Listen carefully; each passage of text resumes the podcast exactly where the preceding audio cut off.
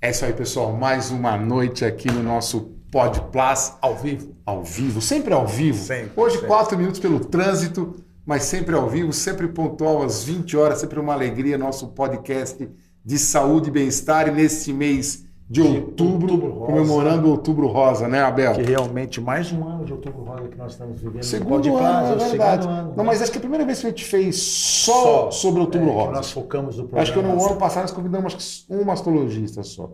Um ou dois. É, não lembro se foi um mês inteiro. Mas essa, esse foi, mês aqui vai ser totalmente dedicado. Vamos caprichar mais. Né? Quase que eu quebro o microfone aqui também, Abel. Dei uma batidinha nele.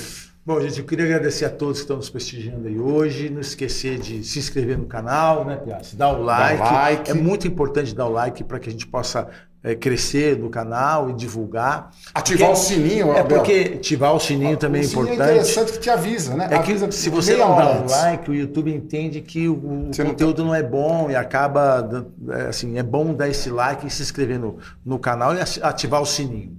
E agradecer a G C A pelo, pelo patrocínio, já há um ano e obrigado. Por mais um ano com a gente. É, e hoje é um bate-papo de botequim muito especial. Né? Como sempre, né? Como, como sempre. sempre, como sempre. É, e o... quem nós trouxemos hoje aí, Piazzi? Me conte. Abel, deixa eu te falar. Hoje é o nosso setenta e oito programa. setenta e oito. setenta e oito. E hoje a gente tem a honra de ter conosco a doutora Fernanda. A doutora, doutora Fernanda, Fernanda é mastologista. A doutora Fernanda é do I C E S P, do Einstein. É mais uma aquelas que a gente passar o currículo, a gente ia passar uns dez, vinte minutos só falando currículo. Acabou o programa. Acabou Aí acaba o programa. o programa. Fernanda, obrigado. Obrigada Muito obrigado por você ter aceito, o convite, aceito o convite. Está aqui conosco essa, essa noite batendo papo sobre Outubro Rosa. Obrigada a vocês. Conversa ficar sério, eu preciso dar um recado. Diga um recado. Vai estar nos assistindo. Eu tenho um ex-aluno chamado Jonas, que é muito amigo de seu marido, foi seu padrinho de casamento. Falou, manda um abraço para ela, Abel, por favor. É cara. mesmo? Ele mandou, mandou. Jonas foi meu padrinho de casamento. É... Um dos melhores amigos do meu marido, Isso, que coincidência. Ele, ele, ele é seu residente. Foi meu ex-aluno. Ah, que, que bacana, que bacana. Ele... Então, Jonas, tá dado, está dado o recado. Não sabia, coincidência. Obrigada pelo convite, é um prazer estar aqui. O programa de vocês é muito legal, eu assisti já vários episódios, sempre um bate-papo gostoso, uma coisa legal. É uma, é uma, leve, né? é, é uma delícia de assistir. Fernanda, deixa eu começar perguntando o tema do nosso mês, uhum. Outubro Rosa. Para você, como mastologista, o que você vê de importância um mês todo dedicado ao câncer de mama? A prevenção, o diagnóstico precoce, o que, que você imagina o mais importante desse Outubro Rosa? Eu acho que Outubro Rosa, na verdade, é um mês... Claro, isso é tudo muito importante, prevenção, mas é muito mais um mês de conscientização sobre... a mulher, sobre as mamas, sobre a gente se ver, se olhar, ir atrás, fazer exames, fazer prevenção. Eu acho que é muito mais uma conscientização geral. Já virou tradição, né? Já virou tradição. Já virou, ainda bem. Eu acho que é o mês mais, assim, emblemático. De ah, todos os meses, eu eu é o mais falado, é o mais, é. é o mais esperado, eu acho, né? Por é. mais que tenha replicado vários meses, setembro Muito amarelo, dezembro laranja, mas outubro rosa Você sabe que eu estava é... conversando, inclusive, com, com a Elane, assim, outro dia desse aí no carro, e a, a, lembra do, a, no alvo da moda? Hum. Começou ali, não foi? Lembra eu que acho que foi do, impactante, do né? Foi, lembra? Aqui, uma, foi uma... muito impactante foi, essa campanha essa do I B C C, Isso, do Instituto I B C C. Brasileiro de Combate ao Câncer. Tinha foi muito aquele, um alvo. Aquela polêmica, né? É, exato. é, mas começou antes, né? Começou com aquela corrida do câncer de mama, das mulheres nos Estados Unidos, enfim. Foi quando começou antes. E é uma conscientização mundial. O legal é isso, não é nacional, é mundial. O Brasil, assim... É, abraça essa causa, eu acho que é, é, é muito legal. E tem campanhas diversas, e aí, é, de várias coisas. Assim, você abre o Instagram, pelo menos o meu, ah, eu acho, também é mais direcionado, é claro. Mas é impressionante, Mas é impressionante. É impressionante todo mundo, é, é muito nós estávamos, nós estávamos falando outro dia aqui, é. não, não sei com quem, com um convidado nosso, claro, sobre isso. A gente tem dois meses seguidos, né? O Outubro Rosa e o Novembro, o novembro azul. azul. Mas... o câncer de próstata, entre aspas, que é o Novembro Azul, mesmo os pacientes que têm o câncer de próstata, assim, a, toda, toda aquela, entre aspas, o, é menos do que o câncer é de mama. É menos. Ou seja, as pessoas é encaram o paciente com câncer de mama e, e é menos do que o paciente que teve câncer de mama. É muito interessante. É. E é muito semelhante, né? Os cânceres é muito semelhante, mas eu acho que a mama tem um impacto maior. É, né? eu, eu, eu tenho acho essa sensação, que, Fernanda. É, enfim, a minha área específica, mas eu acho que o impacto que o câncer de mama traz para a mulher é muito grande, é muito importante, em todas as áreas. E aquela paciente que teve o câncer de mama, ela se envolve, né? Ela acaba... E é um, é um diagnóstico que não é aquele diagnóstico na hora, né? Você Como tem, assim? Não, não entendi. É, a paciente que tem câncer de mama não é aquele diagnóstico... Sei lá, paciente com câncer de ah, próstata entendi. Não é minha área, mas ele tem aquilo, trata e faz um segmento. Exato, exato. A implicação do câncer de mama é muito grande na vida da mulher, né? Não é só o impacto na hora do diagnóstico, trata e acabou. Tem é, muitos outros impactos, tanto físicos, psicológicos, de qualidade de vida. Então, eu acho que a paciente se envolve muito. Aquela paciente com câncer de mama, ela realmente... E vai atrás e pesquisa, então também esse... E a sociedade reage também, né, de uma forma diferente. Também. A mama tem um aspecto lúdico para a mulher. Exato. Muito importante. É muito mais com feminilidade, sexualidade, é, é maternidade. É fertilidade. É, fertilidade. São uma, é, assim, é, é incontável as áreas, né, de, de impacto. Não que os outros não tenham, okay, pelo, pelo amor de Deus, não, ao não contrário. É todos têm, mas eu acho que realmente o impacto na, na mulher em geral é muito grande, né? Ô, Fernanda, a gente, a gente tem visto, e a gente, você até, o Abel comentou agora sobre aquela campanha do alvo uhum. da moda, que tinha aquela, que era um alvo mesmo, oh, azul sim. e azul, em tons de azul, né? Em tons de azul. É, e aí a gente já discutiu isso algumas vezes, mas eu acho muito interessante que a gente, quem está nos acompanhando, que a gente reflita sobre isso de novo. Porque assim, a campanha hoje, ela tem evitado falar muito sobre o diagnóstico com toque. É. Como, é, como é que está isso hoje? Ainda está... É. Como é que se discute muito isso? Ainda eu acho que é importante o toque para a mulher sentir, para ela não, não ignorar seu corpo, mas não fazer diagnóstico. A semana, a semana é passada nós tocamos nesse assunto aqui, nesse mesmo assunto, né? E coincidentemente, eu estava abrindo o, o site da Sociedade Americana, você viu que apareceu lá uma campanha de autoexame? Não vi, não vi, para ser sincero. Eu, eu achei muito interessante. De mastologia? Não, não, cirurgia plástica. Então, mas, mas aí que está. Provavelmente, é. vai, pelo amor de Deus, Deus você sabe que eu, eu até Porque falei. na nossa eu cortei, porque na nossa, até falei isso, na é. nossa a gente ia ter isso. Ia ter. E, e, e quem faz a publicidade da cirurgia plástica ia fazer. Um, falando sobre, é. sobre autoexame, não, não, isso já, meio que já era. É. Mas fala pra nós, né? Isso é um assunto muito polêmico, Sim. tá? Muito, muito, muito. O que importa, eu acho que eu acho que tem uma, uma definição muito grande em... Uh, você fazer diagnóstico mais precoce, diagnóstico através do autoexame, né? Então, assim, é, o que a gente tem que fazer... Não é que o autoexame não seja importante, pelo contrário, façam o autoexame, se conheçam, conheçam a sua mama, percebam a alteração. Uh, não é que a gente não pregue a realização do autoexame, pelo contrário, eu acho que até o Outubro Rosa é importante para isso. Se conhecer, é, e, mas não é... o que vai fazer um diagnóstico precoce. Por quê? O, que que vai... o problema do autoexame é que a gente, quando a paciente percebe o nódulo, ele já tem no mínimo um centímetro. E a ideia é que a gente diagnostique tumores abaixo disso, lesões Sim. não palpáveis. Então, a gente tem que bater na tecla do rastreamento, da mamografia. Porque a mamografia vai diagnosticar o que o autoexame não, não é capaz é. de diagnosticar. Que são as lesões não palpáveis, tumores muito pequenos, lesões menores. Porque quanto antes a gente diagnosticar, maior a chance de cura. Basicamente é isso. Então, não é que o autoexame está errado, pelo amor não, de Deus. Não, é que ela não, ele não pode substituir não, a mamografia. Não pode se embasar somente. Exato. Nele. Provavelmente, quando você é. fizer o diagnóstico do autoexame, provavelmente o, o probleminha já está um pouquinho maior. Já está um pouquinho maior, maior do que o que a gente gostaria, gostaria de... Que, não é que vai estar tá avançado, porque às vezes você palpa. Agora... Tem os tumores de intervalo, tem aqueles tumores daquela paciente que faz a mamografia anual, mas que às vezes aparece uma coisa ou outra, ou qualquer alteração. Então, assim, é bom a gente se conhecer, é bom fazer o autoexame. Uh, não pode só substituir a ida ao médico e a autoexame. mamografia. Exato. Perfeito. Uma coisa não pode excluir a outra. Fernanda, para cada cem mulheres, um homem vai ter câncer de mama. O homem não faz mamografia e também não faz ultrassom para fazer não. um diagnóstico precoce. Exato. Ou seja, então a gente pode concluir que quando palpa o nódulo no homem, o tumor já está mais avançado não, ou não? Não necessariamente, porque o que acontece é que o homem não tem mama, né? Assim, como a mulher. Qualquer nódulozinho. Qualquer, qualquer coisinha o homem vai, vai perceber. perceber. E também pela incidência, não justifica a gente fazer rastreamento sim, sim. numa população de baixíssimo risco. Né? Então também não justifica, uh, mas no homem é muito mais perceptível, porque quando aparece, o nome aparece retroareolar, né? Bem atrás da, do mamilo e da areola, e é muito fácil de perceber. Então, é, a, essa é a diferença. Uma dúvida que eu, que eu nunca perguntei, e o Abel suscitou esse negócio dos homens.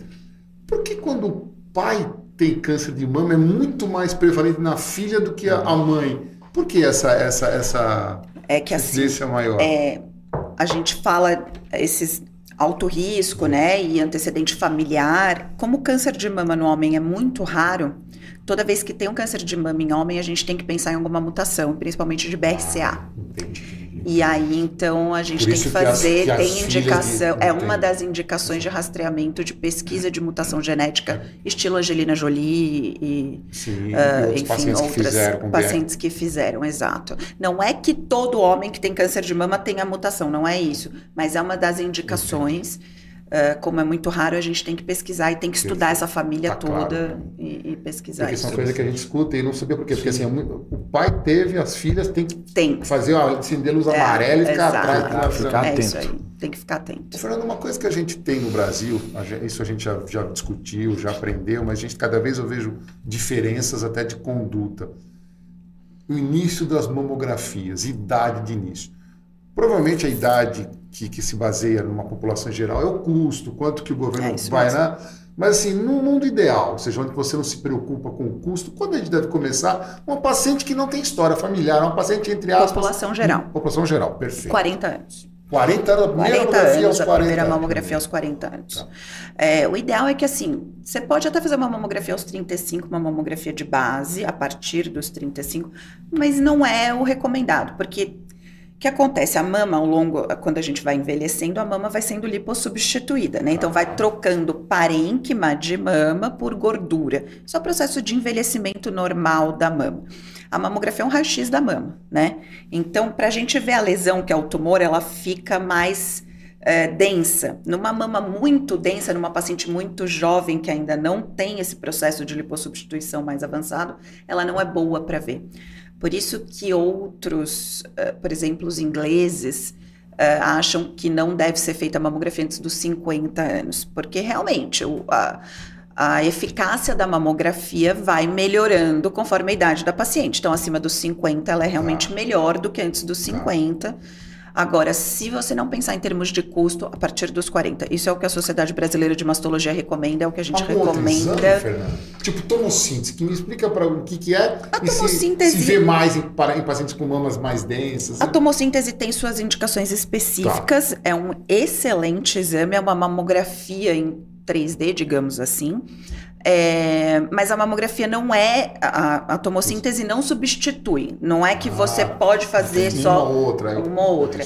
Então tem suas indicações, né? Então, assim, tem alguns centros que já associam mamografia com tomossíntese, é, isso é interessante, mas só tomossíntese não, assim, faça as duas coisas, e tem suas indicações. Às vezes ela vê algumas lesões que a mamografia não vê, então o radiologista especialista nisso vai Ele saber. Ele vai saber indicar vai, direito. Vai saber Dos indicar. quarenta aos cinquenta, você acha interessante fazer anual, anual. ou a cada dois anos? Anual. Depois, anual, anual. Mesmo dos quarenta e cinquenta? Isso é uma, é uma polêmica, Sim. né? Isso é uma polêmica, mas assim, se você perguntar minha opinião pessoal, mamografia anual a partir dos quarenta anos, recomendação da Sociedade Brasileira de Mastologia. Claro que a gente pensando em serviço público, público. custo, Sim. avaliar tudo isso, é claro que alguns outros uh, serviços, principalmente internacionais, recomendam a partir dos cinquenta até bienal. Uh, mas não, anual não, a partir dos eu, cinquenta eu acho seria que não o ideal. Não tem, Abel, é, Fernando, não tem essa pesquisa, mas agora me. Isso que é um bate-papo, vai, vai surgindo, vai. Vai aparecendo. Assim, a gente sabe que a mamografia ela faz diagnóstico precoce, uhum. entre aspas, ela não é um, ela não é profilático, ela faz o diagnóstico é isso, precoce. Exato. Qual é o número de pacientes que entre um ano e outro desenvolveram uma. Um, um, existe essa pesquisa? É, é muito alto. Eu não muito... vou te dizer, tá. eu não vou saber te falar claro, exatamente não, mas... números aqui, sim, eu pre sim. precisaria dar uma olhada. Mas o que tem, é isso que a gente chama de tumor de intervalo. Ah, isso que é o tumor de intervalo. É, é ah, o tumor de intervalo. Isso. Então a gente faz a mamografia anual e entre uma mamografia e outra a paciente com algum nódulo ou, enfim, tem alguma alteração, adianta, aí tem.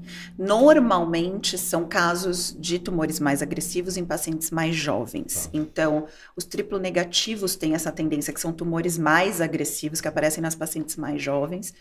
uh, que crescem muito rápido. Então, ela fez uma mamografia hoje, dali seis meses ela tem um nódulo de mama, porque o crescimento desse tumor é muito rápido. Muito rápido. Os tumores que crescem mais devagar, normalmente a gente pega nesse intervalo de mamografia. Boa. Entendi. Entendeu? Porque isso é uma coisa que eu, eu sempre tenho é. essa dúvida. É, Duas dúvidas que eu tenho em relação a isso, quer dizer, um ano esse intervalo, que seria o, o, o, a, o problema de intervalo que ela chamou, e uma coisa que me chama a atenção muitas vezes é que assim, aparece um ano depois... E aí ele volta na mamografia anterior, ele começa... Ele... Isso também, aparentemente, para mim é frequente, ou não? Não é frequente. Não é frequente, Graças perdoe, a Deus, perdoe. mas acontece. Acontece, né? Tá? O Você olhar a retrospectiva, olhar, é... né, a mamografia anterior e falar, poxa, ali tá Já tinha uma Era alteraçãozinha ali, né? Exato. Era muito delicado. É, isso também é uma outra polêmica que a gente fala sobre a mamografia e o superdiagnóstico, o overdiagnosis, tá. né? Que a gente fala e que Isso alguns... é o medo que eu tenho, isso é o medo é... que eu tenho. E que alguns que justificam, as instituições que justificam não realizar a mamografia anual, talvez em pacientes muito jovens, talvez por isso, porque é o famoso falso positivo da mamografia, né? Então, você tem uma alteração, isso gera um estresse na paciente, custo e tudo isso, faz a biópsia, a biópsia vem negativa, não era um tumor, não era nada, né? Mas tudo isso que envolve... Tudo...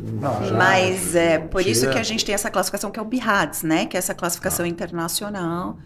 E acontece, acontece de você ver uma mamografia, olhar um ano atrás e falar, olha, eu acho que ele já estava se desenvolvendo ali. Mas normalmente são tumores esses que eu te falei de crescimento lento. lento. Exato. E que talvez se a gente tivesse biopsiado lá atrás, ou viria uma lesão pré-maligna, ou talvez não fizesse diagnóstico, né? Então... Ô, Fernanda, para quem está nos acompanhando, hoje o tratamento do câncer de mama ele está extremamente evoluído. Não sei se a palavra é evoluído, que é uma ignorância, mas assim... Evoluído. Ah, vou, vou quebrar esse microfone até o final do dia. Eu já quebrei. Evoluído. É, quem está nos acompanhando não tem que ter medo mais, né? Não. Eu acho que assim, é uma coisa que as pessoas ainda têm medo, tem essa... Hoje, qual que é assim, de novo, população geral, a cura é quanto? É noventa e cinco por cento do diagnóstico precoce? Isso, ah. diagnóstico precoce noventa e cinco por cento. noventa e cinco por cento. Se a gente diagnosticar é a lesão raro, em estágio é inicial, é a cura é noventa e cinco por cento. Então, assim, eu acho que é, tem uma frase de um oncologista que eu gosto muito e que eu, eu até vi no Instagram, mas é bem interessante essa frase, é assim, é, para as pacientes pararem de ter medo. É óbvio que aquela famosa frase, ah, mas quem procura acha. Sim, quem procura acha e quem, quem acha cura. Acha precoce. Né? Você cura. Sabe. Se não achar... Aí você vai diagnosticar um tumor mais avançado e a sua chance de cura, a curva cai, absurdo, né? Quanto maior desavançado, menor a chance de cura. Né? Eu acho que essa é a melhor mensagem do nosso Pod Plus para quem está nos assistindo. Quem porque não, não, não, não é isso não, é porque assim, eu, eu lembro, eu, não, eu sou mais, mais antigo que você. Não, é, não, Pô, é, não. Antigamente o câncer de mama ah. para as mulheres era quase uma sentença de morte. Sim, não era. Era mutilante. Era mutilante. Era mutilante. E tinha, tinha toda aquela questão do luto, pós-operatório, e que graças é a Deus isso não existe não mais. mais. Hoje é uma doença perfeitamente curável, o diagnóstico precoce é fundamental, acho que essa é a mensagem que tem que passar aqui hoje e que realmente você está brilhantemente colocando para todos nós, porque eu, eu vivi você pacientes... Mais, mais, mais estressada. Que, Deixa eu pegar que, uma época que não se fazia reconstrução imediata. Não, eu, quando, eu lembro, Piazzi, que, a primeira, eu lembro que a primeira vez que eu vi o Sampaio gostando da reconstrução imediata no congresso, oh, mas que absurdo, tem que ficar cinco anos sem a mama, vocês estão ficando loucos, não pode fazer reconstrução mamária, isso não pode acontecer. Então, assim... Você graças a evolução, Deus, do, peguei a evolução. Do Halsted, daquela cirurgia mais radical. Eu cheguei a entrar em cirurgia de Halsted quando eu era estudante de medicina com meu cunhado, com um Klein que a gente fazia aqui no Hospital Santa Paula, Nossa. com o Juan, que hoje é lá, lá do A C C. Acho que eu vi pouquíssimos Halsted. Eu, eu, eu entrei em umas duas. Assim. E que graças a Deus eu só vi duas. Só para quem está nos acompanhando que não está entendendo, assim, é. Halsted é a cirurgia radicalíssima. Vai ter que a gente mais. não faz mais, deixando claro. A gente não faz mais, né, Fernanda? Ah, assim, claro, nunca diga nunca. É, a gente é, tem é, casos assim, mas mais... assim, uh, não, não se faz. Não, mais. Se você olhar a história, lá atrás arrancava o membro superior. Não, não era só o peitoral, não, tirava o braço, era uma confusão. Deixa eu perguntar uma coisa que você falou de precocidade, o diagnóstico cada vez mais precoce. Você acha que as idades mais, sei lá, mais novas que estão desenvolvendo o problema de, de câncer de mama são porque os diagnósticos estão mais, ou seja, os exames de, de imagem estão mais sensíveis ou porque realmente está incidindo mais cedo o câncer? As ou, duas ou é uma coisas. mistura? Isso que, ou é as, uma, duas as, coisas, duas coisas. as duas coisas. A gente tem, é, isso é um fato, cada tá. vez mais paciente mais jovem com câncer de mama. O porquê disso não se sabe. Não se sabe. Será que não seria alimentação, uso... uh, hábito de vida, uso... mas assim, tudo isso é especulação. Gravidez começar tardia. A tomar anticoncepcional muito cedo. A gente sabe que o anticoncepcional aumenta o risco de câncer de mama, isso é um fato. Isso é baseado no tempo de uso, já tem estudo provando isso. Mas o que é muito pouco. São muitos fatores. Não, não, não. É, não e o, o, o quanto o anticoncepcional aumenta o risco de câncer de mama é, é ínfimo. É quase desprezível. É, igual... é quase desprezível, exato. É como terapia de reposição hormonal naquela paciente de baixo risco. A gente sabe que aumenta. Uh, mas assim, é desprezível quando você coloca a qualidade de vida, a paciente não engravidar, enfim, todas as indicações que a gente tem tanto do anticoncepcional quanto da terapia de reposição hormonal não justifica, né? Você não usar pelo risco de câncer de mama, eu tô falando numa paciente de baixo risco, população geral. Mas sim, a gente tá vendo cada vez mais é, precoce, precoce. Que é pros dois, porque realmente está tendo... E as duas coisas. E porque realmente... O... Deixa eu fazer uma pergunta que me veio agora, Fernanda. Você é mulher mastologista. Quando você atende uma paciente com câncer de mama, é diferente do homem atendendo. Eu não sei se eu consigo te passar essa aí, porque é diferente. Ou seja, a paciente, a paciente é. sabe o impacto de toda a relação à sua mama, né? o, o que, como, a sua relação de mulher com a mama.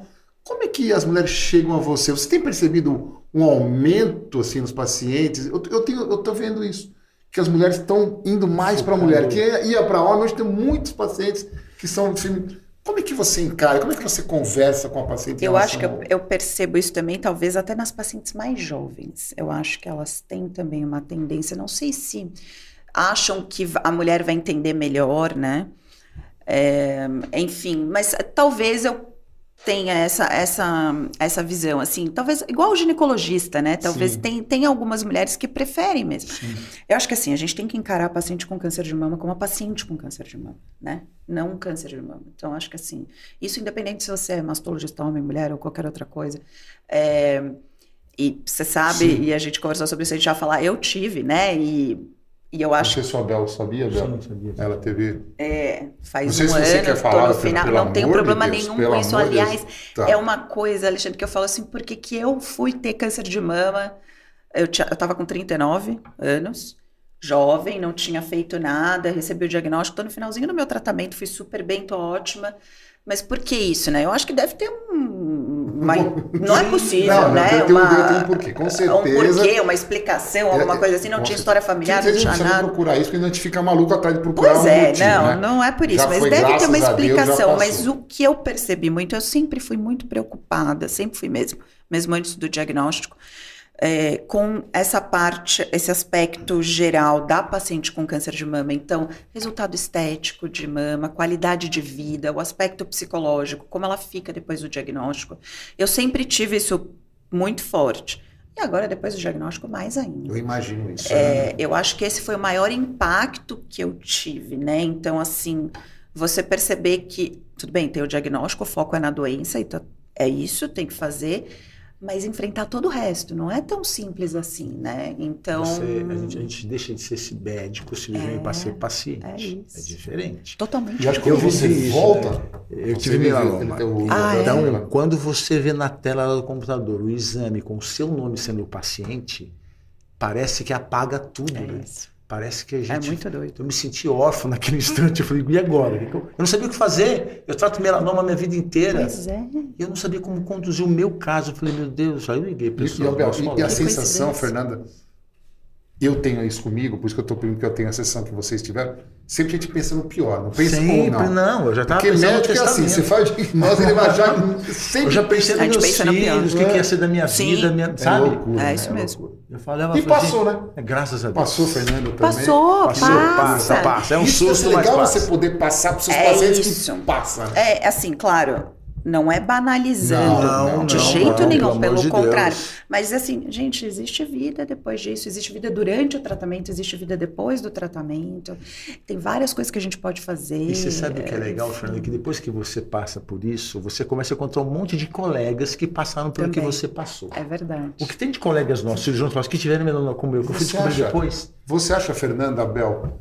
Você acha que vocês se tornaram outro médico? Eu tenho certeza. Não outro sim. médico no sentido... Não, não, não. No sentido que... de, de sensibilidade. Sei. É que nem quando você é pai que você tira o pé do acelerador, você passa a ter um pouco de medo de avião, não por você, mas pelos seus filhos. É. Você acha que você é mais mudou? Ou menos isso. Você já tinha uma relação boa com... Você acha que você entende eu, eu, mais? Eu já tinha isso. Claro, claro. É, mas eu acho que sim, com certeza. Com certeza. Eu acho que, assim, você começa a olhar também para outras partes, outras coisas, assim, que às vezes... Você, como médico, você quer resolver o problema ali na hora, sim, né? Então, sim. chega aquela paciente com um diagnóstico, você quer resolver... Mas a gente que é cirurgião, né? A gente sim. tem essa... Quer, não, o cirurgião sim. quer resolver. Quer resolver, quer né? Resolver, chega resolver. Lá... Eu não vi a hora de ele estar na mesa e falar, tira esse negócio aqui. É isso, entendeu? Exatamente. E hoje, e, hoje, e hoje nós perdemos um pouquinho essa, essa posição, né? Primeiro passa na oncologia, depois é, passa na cirurgia. Mas, Piá, se eu posso dizer para você, tem certeza que ela vai concordar comigo.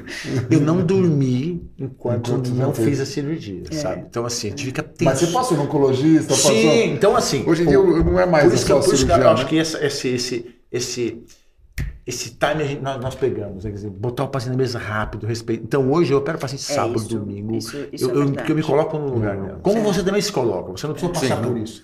Mas, mas, mas assim, eu acho mas que é importante que a gente né? entenda é, isso, né? é. porque é. é muito complicado. Eu acho que traz uma... É... Eu falo assim, por exemplo, fazer os exames, né? É uma coisa muito engraçada. Tipo, Sim. pô, a gente, pode fazer uma pergunta disso. Por que você fez os exames com trinta e nove? Eu palpei. Ah, você palpou. Você palpou. Ah, perdão. Palpei. Porque você, você fez antes, você falou que você palpei, palpei. Achei que fosse uma complicação da prótese, alguma coisa assim. Uh, enfim, porque eu falei, ah, não vou, né? Pensar em câncer de mama. Né? Assim, foi a última coisa que eu pensei. Aí eu fui fazer os exames. Mas a hora de fazer os exames é angustiante. A espera Sim. do resultado. Então, assim, você ficava... Enfim, aquela paciente que fica muito angustiada e Agora que... você entende, vai ser angústia. Você sabe que, olha, eu vou fazer minha Entendeu? foto da dermatoscopia sexta-feira. Você entende que dois dias eu são muitos muito dias. Tempo, você muito entende tempo. A coitada daquela paciente que demora quinze dias para receber um diagnóstico. E você fala, coitada, imagina Não. esses quinze dias. Ô, Fernanda, você trabalha... Eu digo assim, no maior hospital de câncer, entre aspas, da América Latina, não sei também que é o I C E S P, é público, é. Uhum. que tem uma condição Sim. excelente de tratamento. Uhum. Você também trabalha em hospitais de grande porte, de, de medicina, né, uhum. nível um em São Paulo. Isso, na sua clínica privada. Você vê diferença ainda de tratamento ou não? Eu vejo... Não, não deixo de você, porque seu, tá. seu cuidado, seu carinho com o paciente é o mesmo, assim, de, de não sei, de... de quimioterapia, disso, não, de, não. De, disso não. Não. O que, uh, que você vê de Claro diferente? Que eu sou também, mesmo trabalhando no S U S, eu falo que eu sou privilegiada, ela, porque ela, eu trabalho ela, no I C E S P. I C E S P, tá no I C E S P. É, o I C E S P é um baita hospital. É, né? Não é a realidade, infelizmente, não, não é a realidade, realidade brasileira. Do, do Exato, brasileiro. Não é a realidade do eu S U S. Eu queria fazer esse paralelo, mas ela trabalha no I C E S P. É difícil eu fazer isso. É, tá? eu, e eu, eu vou falar muito bem do I C E S P, porque eu realmente é, não, eu, eu não, sei não, que é defendo é, ali, porque ali é fantástico. Mas é claro que a gente vê diferenças mesmo do I C E S P e também do serviço público que a gente conhece, né? Eu acho que o principal é a demora. Demora então, ao tratamento geral. É, eu acho que isso é um ponto que precisa ser melhorado em qualquer lugar. Até, é, enfim, a rapidez que eu consigo tratar uma paciente no consultório é infinitamente maior do que eu consigo o, tratar uma paciente no SUS. O tempo mais longo no, no serviço público, um, no SUS, não, não no I C E S P, mas no SUS... É, tem a lei dos sessenta dias, né? É sessenta dias. É. Isso que eu, eu, Existe eu... essa lei e ela, teoricamente... Teoricamente, ela teria que valer, né? Ela teria que valer, Como mas a, a lei gente... obrigatória de reconstrução de mama. Sim. Sim. A teoria também tinha que valer. Também tem que querer que valer é, e a gente é. sabe que, por exemplo, lá no I C E S P, a gente tem uma equipe de reconstrução Sim, fantástica, fantástica e a gente reconstrói todo mundo e tá... Mas, assim, a gente eu, sabe, que, a gente sabe que, infelizmente, não é, não é assim, assim, né? Então, uh, infelizmente... Uh, no Sírio, né, também, na, sim, na filantropia, sim, sim, é fantástico. Que todos os pacientes são... são todas, são mas a gente sabe que não é, infelizmente, a realidade. É a mesma coisa da lei dos sessenta dias, entendeu? Então, eu acho que isso a gente tem que melhorar no Brasil, em geral, isso em qualquer lugar, assim. Agora, em termos de tratamento em si, quimioterapia sim. e tudo é, isso, é, é, é bem equivalente. Claro, tem um detalhe mesmo, outro, uma medicação ou outra é, que talvez que não tenha. É. é uma coisa, né? Quando, quando a paciente fica Mas, em geral, tem um diagnóstico positivo de câncer de mama, eu acho que a primeira, a primeira assim, coisa que, ela, que cai nela é o, é o medo do câncer de mama. É. Passa isso com o tempo, com, com... aí depois ela tem alguns medos. Quais são esses medos? Tipo, cabelo, a relação de, de sexualidade. Quais são os medos que você mais vê enraizado nos seus pacientes?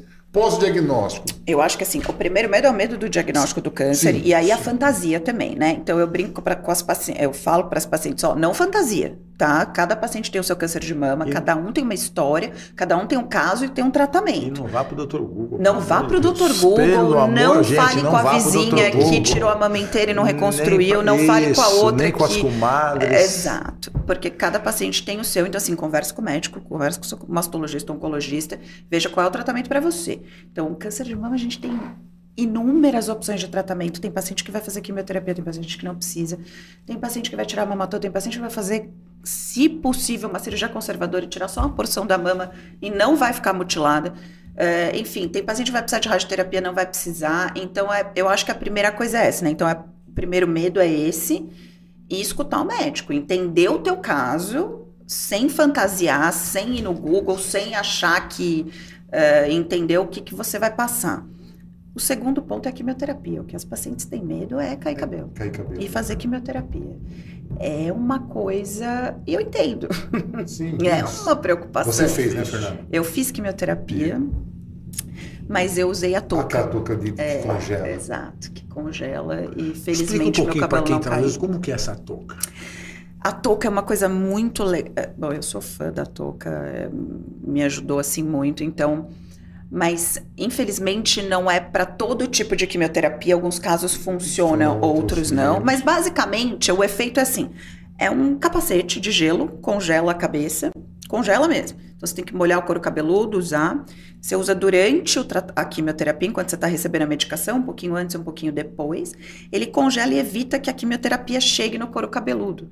Porque a quimioterapia, ela age naquelas células que estão proliferando muito rápido, exato. Então, por isso que cai cabelo, é, cílio, sobrancelha.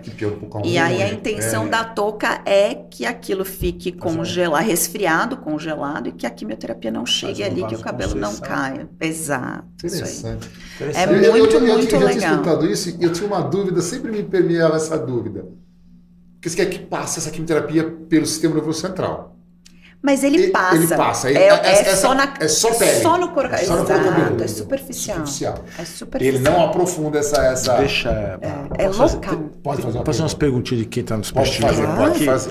Então, assim, ó, primeiro, parabenizando você pela, pela, pela posição, mas a Cláudia Barros está perguntando assim, em mamas densas, o ultrassom também é indicado após a mamografia? É, é. É uma, é uma associação. A gente fala que o ultrassom não é um exame de rastreamento. O rastreamento é a mamografia. Mas ele, associado à mamografia e mamas densas, ajuda muito e é indicado, sim. Tá. O Benjamin Gomes também está nos assistindo, perguntando doutor se... Benjamin. Doutor Benjamin. Benjamin Espírito o Santo. Grande mestre Benjamin. Doutor Benjamin, sempre uma alegria. Grande abraço. Esse... Ele é assíduo. Esse é fã do Pod Plus. Amigo nosso. Precisa vir aqui, Benjamin, um dia, bater um papo com a gente. Se o senhor estiver aqui, venha conversar com a gente aqui. Será um grande prazer recebê-lo. O doutor Benjamin está perguntando a conduta para o diagnóstico precoce. É, como assim? Conduta... Geral? É. Em relação ao tumor de mama... Não, vamos imaginar que fez diagnóstico... É, diagnóstico na mamografia de um, de, um, de um tumor precoce. Tá. Como que você vê? Vai conduzir. Eu acho que assim, o principal, eu acho que essa pergunta é bem ampla, né? É Mas ampla. muito interessante. Depende. Depende de muitos fatores. Por isso que eu falo que câncer de mama, cada um tem o seu. Individualizado. Individualizado. Vai depender do tipo do tumor, né? Mesmo que seja precoce, tem paciente que vai precisar de quimioterapia, porque se for um tumor que responde bem à quimioterapia, ela vai precisar da quimioterapia. Antes da cirurgia. Antes da, Antes cirurgia. da cirurgia. Isso é interessante. A gente né? faz hoje, por, por exemplo, para... R dois positivo e triplo negativo, que são os tumores mais agressivos de mama, a gente faz quimioterapia com tumores bem iniciais, menores que dois centímetros. No triplo negativo até antes, porque a gente sabe que vai responder tão bem à quimioterapia e aí a gente consegue para uma cirurgia, sempre que possível, cirurgia conservadora, então diagnóstico precoce, tentar poupar a mama, claro, naquela paciente que não tem risco, não tem mutação genética, nada disso, e que isso é possível. E que a paciente concorde, obviamente, porque é menos mutilante, cirurgia simples, Sim. enfim, associar é, reconstrução sempre mas, que possível, Fernanda, mas depende. E, e aquela paciente com cancerofobia, você ainda pega isso? Muito. Mas todo mundo tem isso. Você, fala, não, você fala em conservar, não, eu vejo isso no meu consultório. Mas ele veio para fazer uma reconstrução, mas doutor, eu queria tanto tirar outra mama também, porque ah, eu não vou conseguir viver com isso. E o, meu, o médico quer fazer um, tirar muito. Só um pedaço, eu quero que ele tire tudo. Então existe isso. Muito. E tem folclore nisso doutor, também, o senhor, né? O senhor não pode ligar para o mastologista interferir, eu quero tirar a mama, não quero fazer um quadrante. Então assim, isso existe. Aliás, sim. Eu chego a ousar dizer que a grande maioria das pacientes vai me fazer essa pergunta, mas não é melhor eu tirar as duas mamas? Eu, eu ouso dizer é que, as, acho é que quase cem por cento Jolie, né? das pacientes que estão sentadas. Eu acho que cabe a gente, a gente tem essa responsabilidade. Tem essa responsabilidade. Eu acho que é uma responsabilidade muito grande. Eu acho que cabe a gente explicar embasado em números e convencer a paciente de que isso não é melhor do que fazer a cirurgia conservadora. A verdade é que isso é muito importante. Cirurgia conservadora com radioterapia é igual a mastectomia é isso, em é termos de evolução e prognóstico. E o resultado e... estético muitas sim, vezes é muito, muda infinitamente muito, né? melhor, qualidade de vida, tudo é uh, impacto e tudo é. isso. Então eu acho que é uma responsabilidade muito grande nossa. Não estou dizendo que não, às vezes não tem indicação. Sim. Tem, claro que tem. Sim. Tem paciente que tem indicação. Mas naquela que não tem, Uh, ela não vai ter benefício nenhum com isso. E a Cláudia Barros, outra perguntinha da Cláudia, eu vou, vou fazer essa apropriação, porque é o seguinte, a reconstrução mamária pode ser realizada no momento da cirurgia, doutor Piassi? Pode, né? Então, Cláudia... Deve. Eu acho que é. Aí a Fernanda fala mais sobre isso, que a Fernanda também tem a, a expertise em reconstrução. Mas, Fernanda, eu queria te perguntar uma coisa que me... Você, teve, você não tinha história familiar nenhuma, tinha? Zero. Nenhuma. Você, você fez, conhece você... minha família, não tenho nada, é, nada. Você fez alguma, você fez algum estudo genético? Fiz. Fez? E Fiz isso, por... isso, isso tem que fazer? Abaixo dos quarenta e cinco tem. Ah, é? Sempre. É uma das indicações. A gente tem algumas ah, indicações tá. de fazer o estudo genético, né? Então, primeiro é diagnóstico de câncer antes dos quarenta e cinco anos. Então, sempre tem que fazer. Outro caso são os tumores triplo negativos. Então, também sempre tem que fazer. Sempre melhor diagnóstico tipo negativo, sempre. É importante que a paciente faça. É importante faça. que a paciente faça. E hoje barateou muito, não barateou? Muito. Muito. O custo está muito menor. Os convênios têm autorizado com uma certa burocracia. Relatório para lá, relatório é, para cá. É, exato. Mas é tá, meio dramático, tá liberando mas... os convênios? Ah, que interessante. Com indicação, com indicação sim. Com triplo negativo, abaixo de quarenta e cinco. Abaixo de quarenta e cinco, outro... câncer de mama em homem, ah. uh, mais de dois parentes uh, na mesma família, família, enfim. Tem alguns critérios, o rol da A N S é bem... descritivo assim, a gente consegue pesquisar. E quando, você, quando você pega uma paciente que tem B R C A um positivo, uhum. abaixo de quarenta e cinco, como está sendo sua conduta hoje? Você, você tende a fazer a cirurgia ou tende a fazer acompanhamento?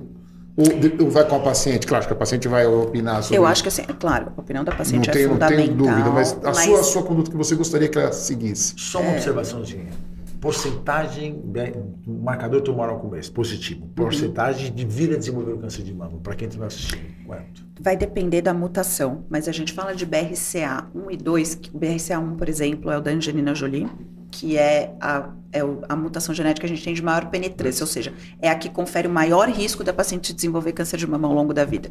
Isso pode chegar a sessenta por cento, oitenta por cento. sessenta por cento, oitenta por cento. Ao longo da, ao longo vida. da vida. Isso não quer dizer que ela vá ter câncer nos próximos anos. Isso é muito importante também de passar para a paciente. É, isso é fundamental. Né? O risco é vitalício. Não é, não é para amanhã. Não né? é para amanhã. É, é, é isso. A gente tem que explicar para a paciente que o risco dela é cumulativo, né? Vai aumentando conforme os anos.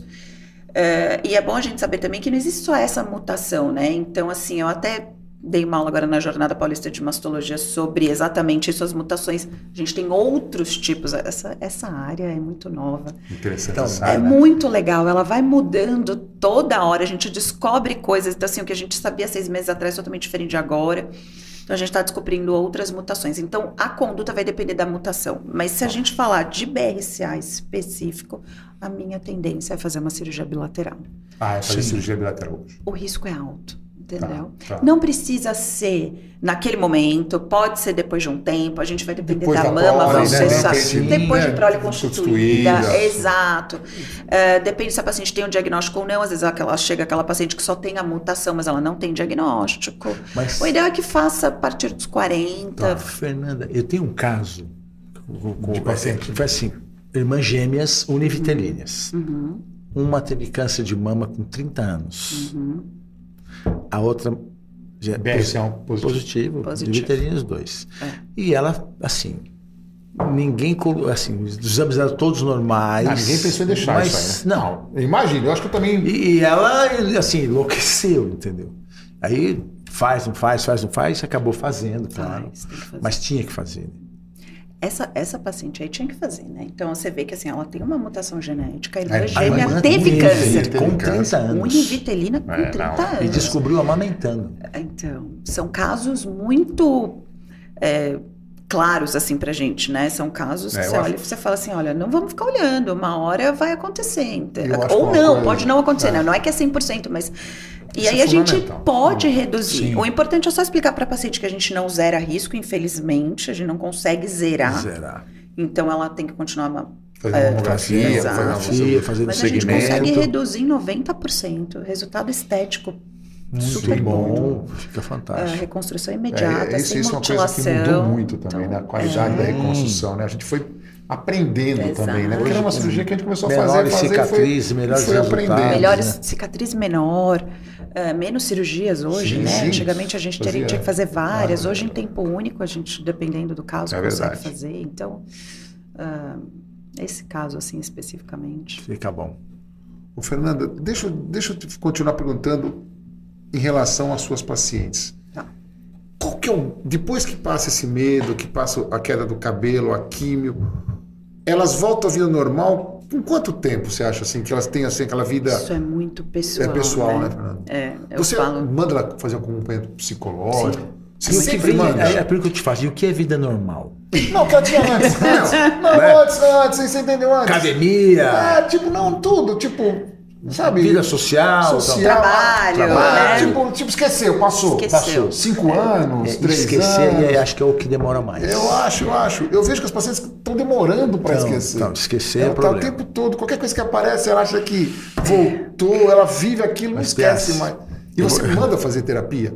É uma coisa frequente para os pacientes. Eu sempre pergunto. Se sempre, tem, sempre. É, se não pode ser invasivo, vai ficar preocupado que você está indicando. É verdade. E é claro, você vai sentindo, né? O bom, assim... A paciente que chega para você com esse diagnóstico e depois... Você, você vai vendo, tem vários perfis, né? A gente sabe, a gente Sim. vai conversando no consultório e você vê que tem aquele perfil daquela até que você tem que pegar no pé, porque é aquela que nega, talvez... É, é ou então ela tá tão otimista, então assim que você tem que até dar uma controlada e falar, ó, volta, que você precisa fazer é seus chão. exames. Exato.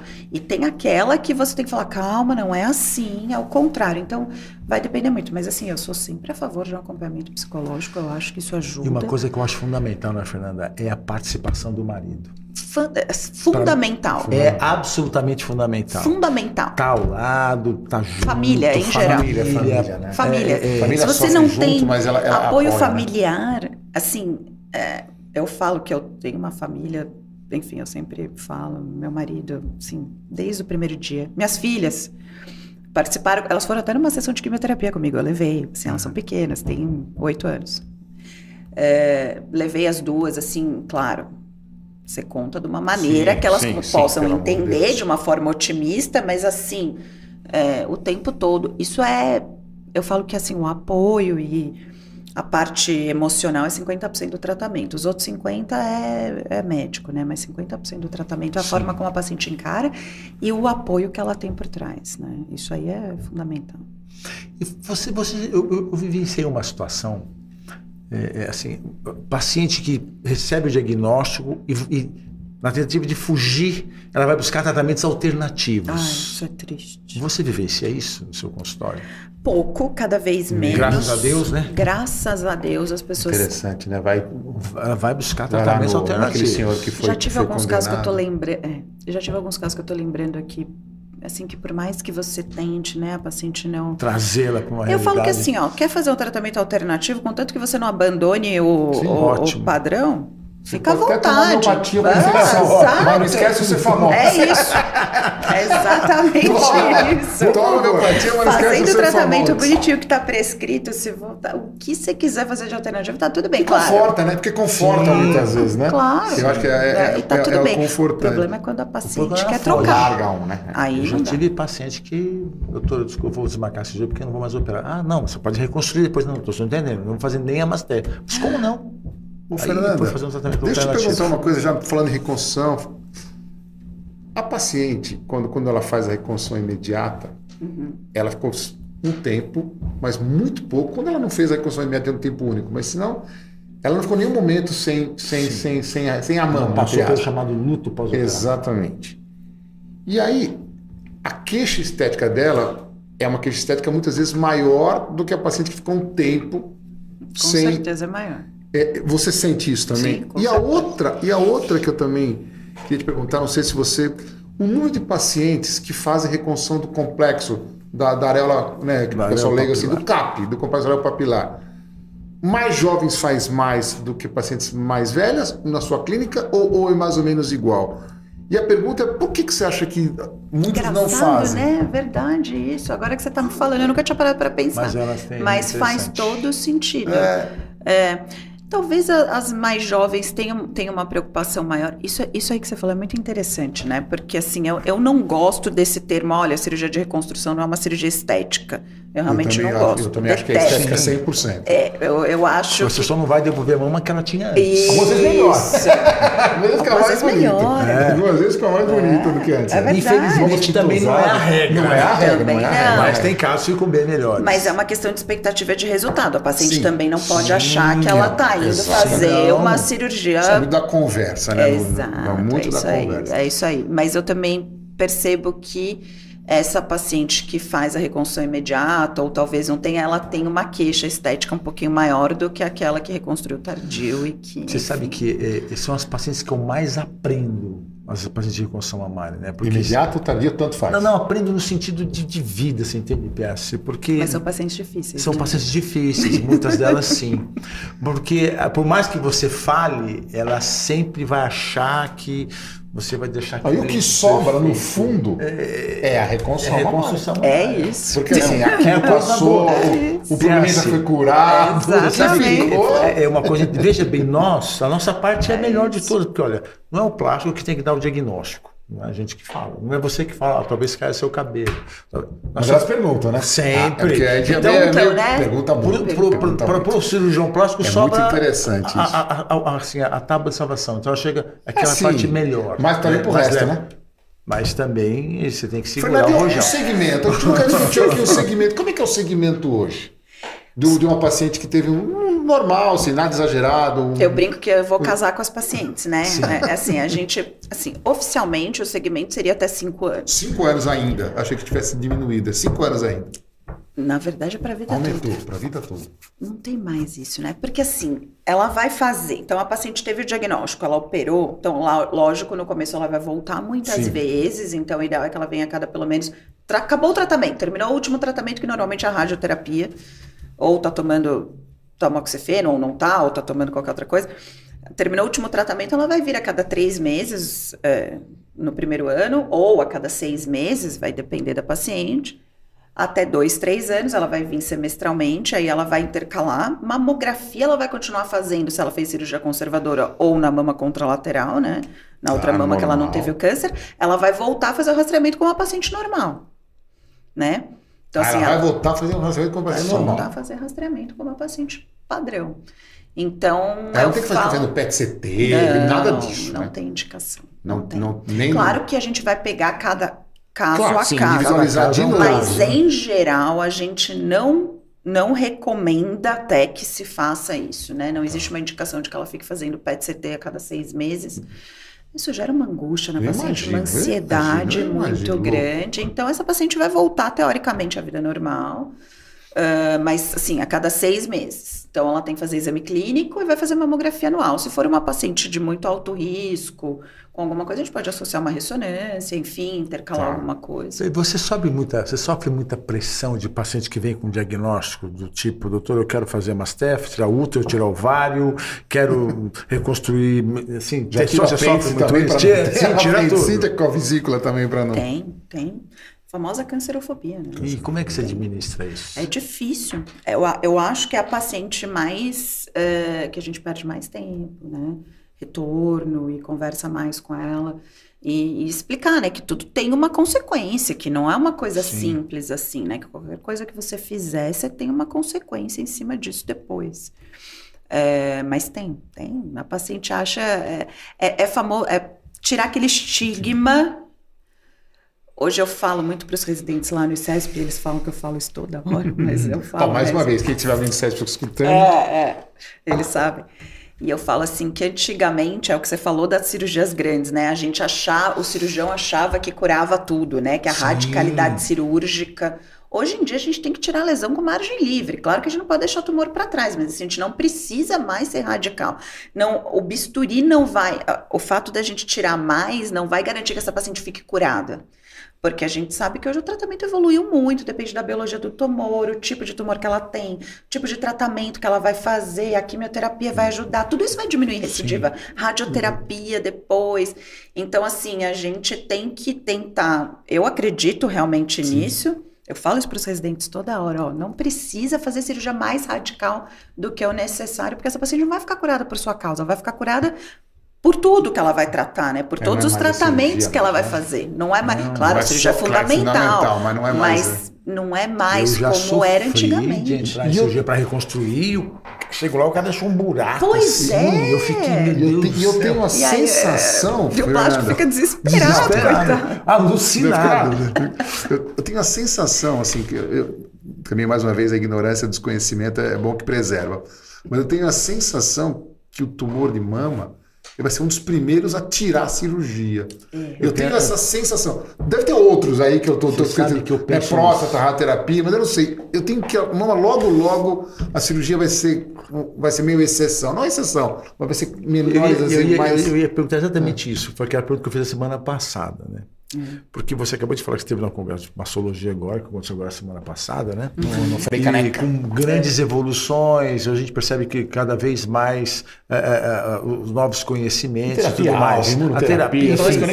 Então, isso que o Piazza colocou, eu, eu sonho, eu adoro fazer reconstrução. Eu fico pensando que daqui a pouco a gente não vai mais fazer.